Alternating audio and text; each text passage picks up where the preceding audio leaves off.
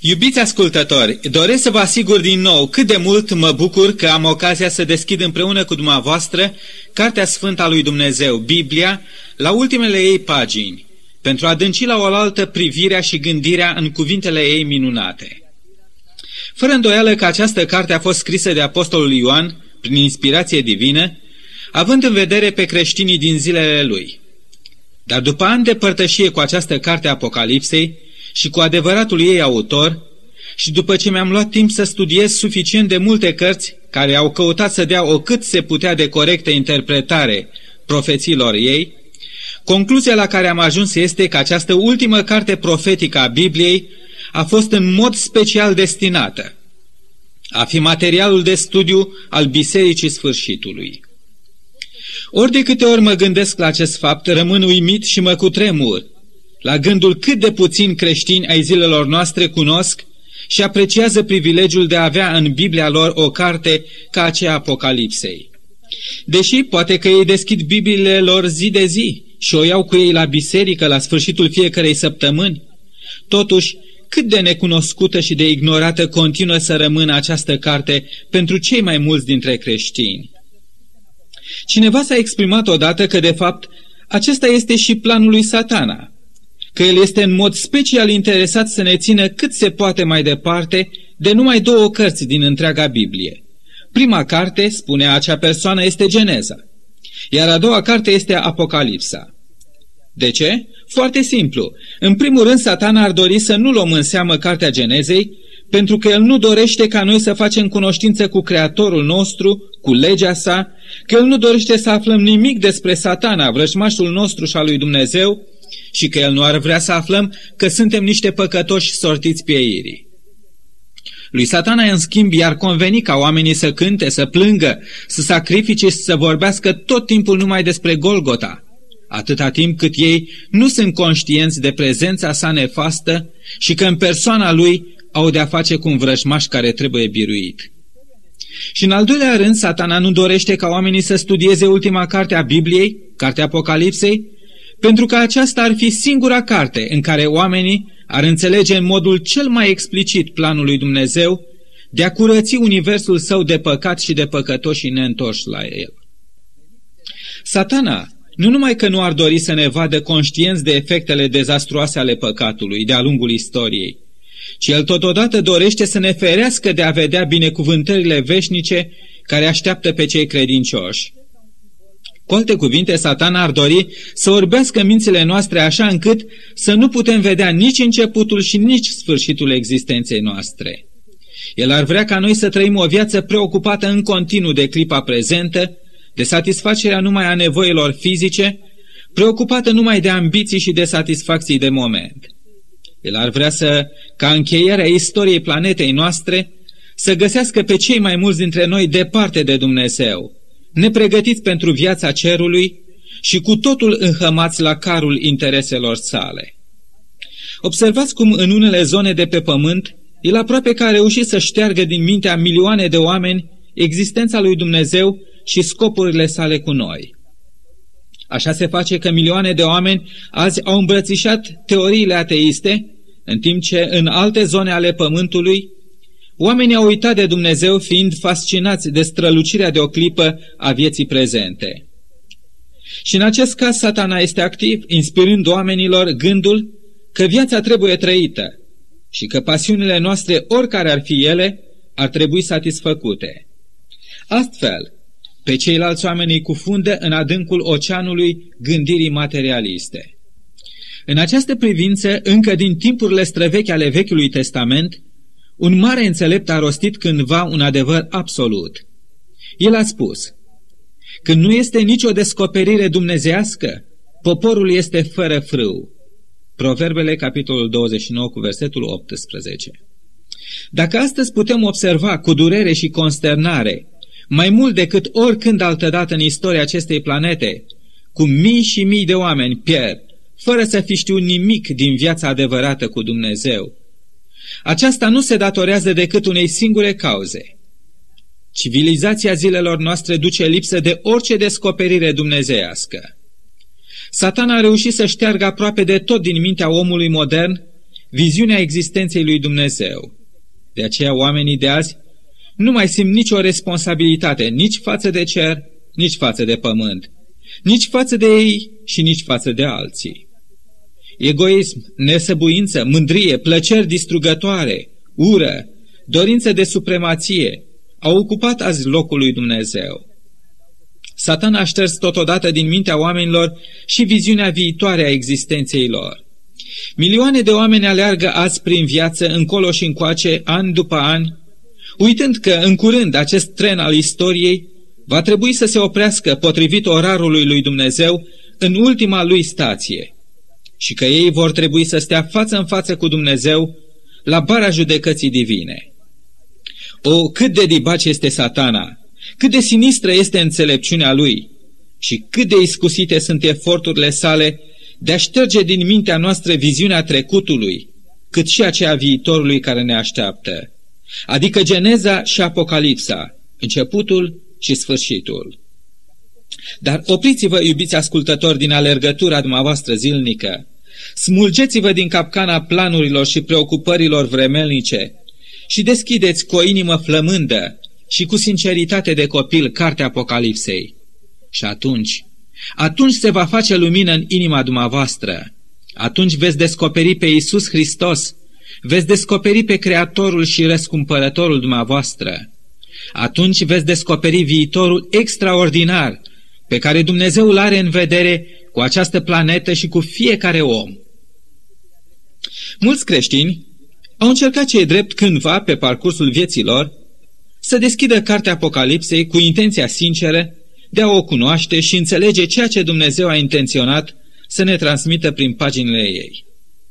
Dar când au dat cu ochii de tot felul de vedenii, de simboluri, de imagini bizare sau întâmplări ce păreau a fi fost culese de undeva din lumea basmelor sau miturilor antice, neștiind cum să găsească un drum în acea confuzie de sunete, imagini și cuvinte, acei creștini s-au retras perplexi și dezarmați și poate chiar îndoielnici dacă această carte este sau nu cu adevărat inspirată. Greșeala pe care aceștia au făcut-o în încercarea lor se aseamănă foarte mult cu greșeala mea din tinerețe, cât și a multor altor privitori neinițiați, care am intrat cândva pentru prima dată într-o expoziție de pictură.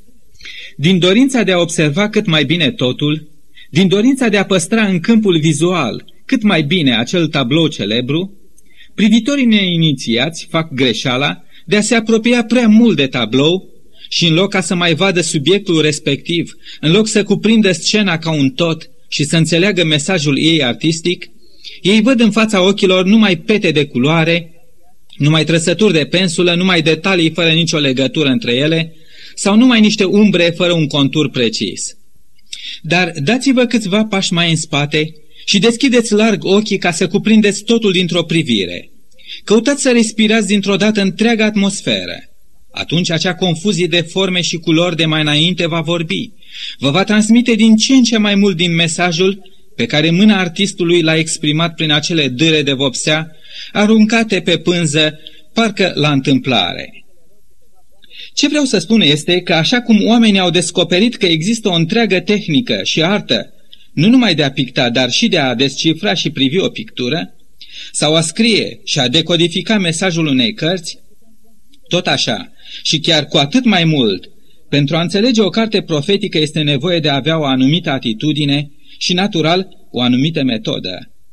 În primul rând, când pășim pentru a studia această carte, să lăsăm la o parte orice prejudecată, orice spirit de îndoială sau de ușurătate. Apocalipsa este o carte tot atât de inspirată ca oricare altă carte din Sfintele Scripturi.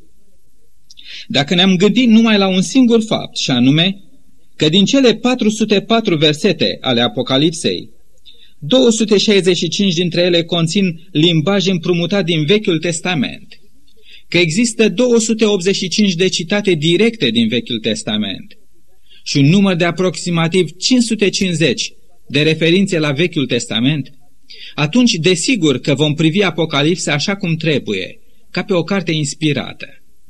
În al doilea rând, atitudinea noastră trebuie să fie aceea a unui copil care așteaptă să fie învățat de mama sa sau de profesorul său, dispus să asculte, să fie atent și să se lase ajutat. Gândiți-vă puțin la faptul că această carte a circulat în epoca în care a fost scrisă, din loc în loc și din biserică în biserică, și ea a fost citită în fața unor oameni dintre care destul de puțini erau trecuți prin școală și educați, fie chiar numai pentru a fi în stare să o citească.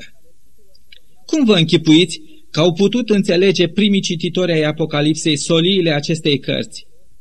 Noi, astăzi, când vorbim despre cele cuprinse în cartea Apocalipsei, folosim adeseori tot felul de termeni teologici care sunt complicați chiar numai să-i pronunți, ca escatologie, premileanism, simbolism sau soteriologie. Însă Apostolul Ioan nu a fost preocupat să complice lucrurile. Duhul lui Dumnezeu l-a inspirat ca să aleagă cele mai comune imagini, ca lampă, sfeșnic, coroană, sabie, nor, chei, cai, stele, trâmbițe, șarpe, veșminte, râu, mireasă, străzi sau poartă, cuvinte pe care orice copil le putea înțelege. Probabil că oamenii au învățat de la Dumnezeu în această privință că lucrurile deosebit de importante trebuie exprimate în cuvinte simple. De exemplu, cuvintele care stau în dreptul unui semnal de trecere peste orice linie ferată sunt scurte. Oprește, asigură-te, pornește. De ce credeți că a fost nevoie să fie exprimate atât de simplu? Tocmai pentru ca și un copil să le înțeleagă și să-și dea seama că de acele semnale depinde viața sau moartea. În atitudinea noastră trebuie să fim nu numai asemenea unui copil, ci trebuie în mod constant să cerem de la Dumnezeu lumină și putere, de a înțelege și a împlini toate cuvintele prorociei acestei cărți. Nu uitați, cărțile care au fost scrise pe genunchi, cu rugăciune, se înțeleg bine numai dacă sunt citite tot pe genunchi. Și acum să vorbim și despre cea mai bună metodă de a studia Cartea Apocalipsei. În primul rând, este necesar a avea o imagine sinoptică de ansamblu a materialului care se găsește în cele 22 de capitole ale cărții. De aceea, în continuare, doresc să vă ofer un fel de ghid. Îmi dau însă seama că, pentru un ascultător ocazional al acestei emisiuni și pentru cel care nu este pregătit cu hârtie și creion sau cu un aparat de înregistrat, va fi extrem de greu ca să rețină cele ce voi spune. De aceea, pentru toți cei interesați am pregătit și ceva scris, adică am așezat acest ghid într-o formă organizată care să contribuie în mod sigur la înțelegerea conținutului Apocalipsei. Toți care doriți acest ghid scris, vă rugăm să ne scrieți pe adresa care va fi anunțată la sfârșitul acestei emisiuni. Și acum vă invit să ne dăm câțiva pași înapoi ca să privim tabloul Apocalipsei și să încercăm să cuprindem într-o privire de ansamblu totul. Să începem, dar, cum e și de așteptat, cu capitolul 1. În primele versete din acest capitol avem o scurtă introducere, după care urmează salutări și cuvinte de laudă la adresa Domnului Hristos cel înviat. După acestea, Apostolul Ioan ne vorbește despre porunca pe care a primit-o din partea Domnului ca să scrie o carte și ca prim capitol al cărții sale este prezentată persoana slăvită a Domnului Hristos care i s-a arătat lui Ioan într-o vedenie. Cu aceasta se încheie capitolul 1. În capitolele 2 și 3 se găsesc un număr de șapte epistole din partea lui Isus către un număr de șapte biserici care se găseau la ora aceea în provincia Asia. În capitolul 4, scena se transferă în cer, unde apostolul Ioan privește în viziune tronul lui Dumnezeu cu cei 24 de bătrâni și cele patru făpturi vii ce stăteau cu toții în jurul tronului. Și capitolul 4 se încheie cu o cântare de laudă adresată Creatorului. Vedenia din capitolul 5 are loc tot în cer, vizând direct persoana Domnului Hristos ca răscumpărător al neamului omenesc, în simbolul unui miel junghiat, singurul care a fost vrednic în întreg universul să deschidă o carte pecetluită cu șapte peceți. Și această vedenie se încheie prin izbucnirile unui imn de laudă la adresa Mântuitorului și a lucrării sale de răscumpărare a celor de pe pământ. În primele opt versete din capitolul 6 are loc ruperea primelor patru peceți, lăsând ca să se audă și să se vadă, în cavalcadă, patru călăreți, fiecare călărind un cal de altă culoare. În partea a doua a capitolului 6, când mielul rupe a cincea pecete, Apostolul Ioan are ocazia să audă glasurile martirilor, întrebând pe Dumnezeu cu privire la timpul când va începe judecata pământului și răzbunarea sângelui lor nevinovat. Iar în ultima parte a capitolului 6 sunt descrise câteva din evenimentele cu care cea de-a șasea pecete avea să se încheie. În capitolul 7, în prima parte, avem o identificare simbolică a poporului lui Dumnezeu, care urmează să fie sigilat pentru cer, în timp ce, în cea de-a doua parte a capitolului, avem viziunea sosirii acestui popor la tronul lui Dumnezeu, care, până să ajungă acolo, a trebuit să treacă prin necazul cel mare, din care însă au ieșit cu bine și cu hainele lor spălate în sângele mielului. În capitolul 8 descoperim că după o perioadă de jumătate de oră profetică de liniște în cer, a avut loc ruperea celei de-a șaptea pecete în sunetul de trâmbiță a numai patru îngeri dintr-un grup de șapte îngeri, care au apărut deodată pe scena vedeniei cerești. Sunarea acestora din trâmbiță a fost semnalul declanșării unor catastrofe pe pământ. În capitolul 9 ascultăm și privim pe cel de-al cincilea și al șaselea înger sunând din trâmbițele lor și, drept urmare, pe pământ are loc mai întâi o invazie de lăcuste, iar la sunetul celei de-a șasea trâmbiță este văzută o știre de 200 de milioane de călăreți, aducând cu ei o întreită urgie, foc, fum și pucioasă. În capitolul 10, un înger puternic, care s-a pogorât din cer, având în mână o cărticică deschisă, rostește o proclamație solemnă, după care îi înmânează lui Ioan acea cărticică cu porunca de a pecetlui și a nu scrie nimic din cuvintele pe care le-a rostit cele șapte tunete ale lui Dumnezeu. În capitolul 11 îi se poruncește lui Ioan să măsoare templul lui Dumnezeu, după care îi se arată doi martori care profetizau și care au fost omorâți de fiara care se ridicase din adânc, dar care după trei ani și jumătate au înviat și s-au înălțat la cer. Aici, la sfârșitul capitolului 11, ascultăm pe cel de-al șaptelea înger, sunând din trâmbița lui și proclamând biruința definitivă a împărăției lui Dumnezeu asupra împărățiilor lumii, în urarele unui imn de laudă. Capitolul 12 are trei părți. În prima parte a lui avem vedenia unei femei în durerile nașterii, al cărui prunc este răpit la cer pentru a fi ferit de mânia balaurului ce căuta să-l mănânce. În a doua parte a capitolului 12 aflăm despre un război în cer în care Mihail și îngerii lui au aruncat din cer pe balaurul și îngerii lui. Pentru că în ultima parte a capitolului, balaurul, mâniat pe femeia care născuse și care a fugit în pustie, a pornit să facă război contra rămășiței seminței femeii. În capitolul 13, balaurul cheamă o fiară din adânc și prin puterea și autoritatea pe care balaurul i-a dat-o, acea fiară a pornit război contra sfinților și a biruit. În a doua parte a capitolului 13 vedem apărând din pământ o altă fiară, dar care lucra prin puterea fiarei din tâi. Cei necredincioși primesc semnul fiarei, în timp ce cei credincioși sunt sortiți pieirii. Capitolul 14 cuprinde vedenia cu cei 144 de mii de credincioși adunați pe muntele Sionului și cu o serie de trei îngeri, rostind asupra pământului niște solii de o solemnitate impresionantă, prin care se anunță pedepsirea fiarei și a celora care vor accepta semnul ei. În finalul capitolului vedem cum secerișul pământului este adunat, iar Isus este văzut venind pe norii cerului. În vedenia din capitolul 15, întreaga oaste a martirilor, ajunsă la tronul lui Dumnezeu, intonează acum cântarea lui Moise și cântarea mielului, două imnuri de biruință. În capitolul 16, vedenia ne îndreaptă privirea spre momentul când glasul divin din templu poruncește celor șapte îngeri să verse pe pământ potirele mâniei lui Dumnezeu. În vărsarea ultimului potir își găsește prăbușirea și Babilonul, scaunul fiarei. În vedenia din capitolul 17 este prezentată în detaliu căderea Babilonului iar în capitolul 18 este strigătul de triumf al cerului împotriva Babilonului.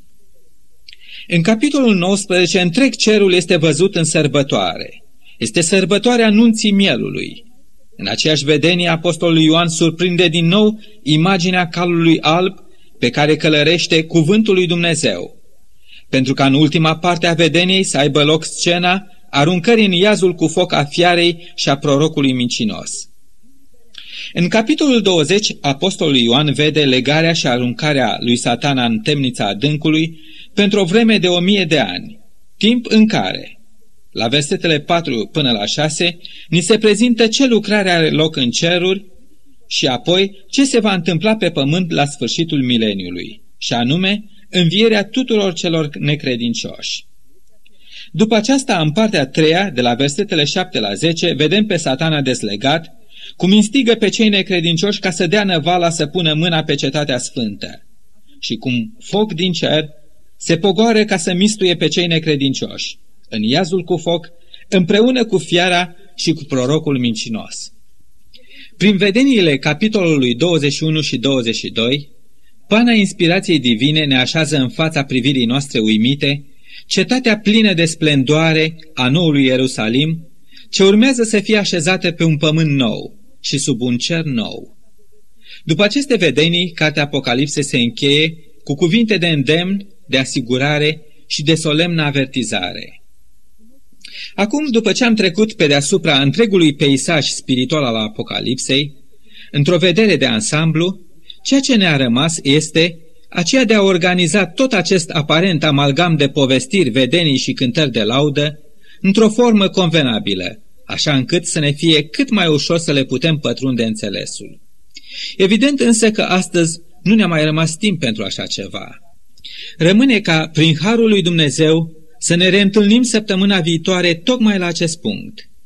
Până atunci, să ne încredințăm binecuvântărilor abundente ale Tatălui nostru Ceresc, apărării îngerilor săi și călăuzirii divine a Duhului Sfânt.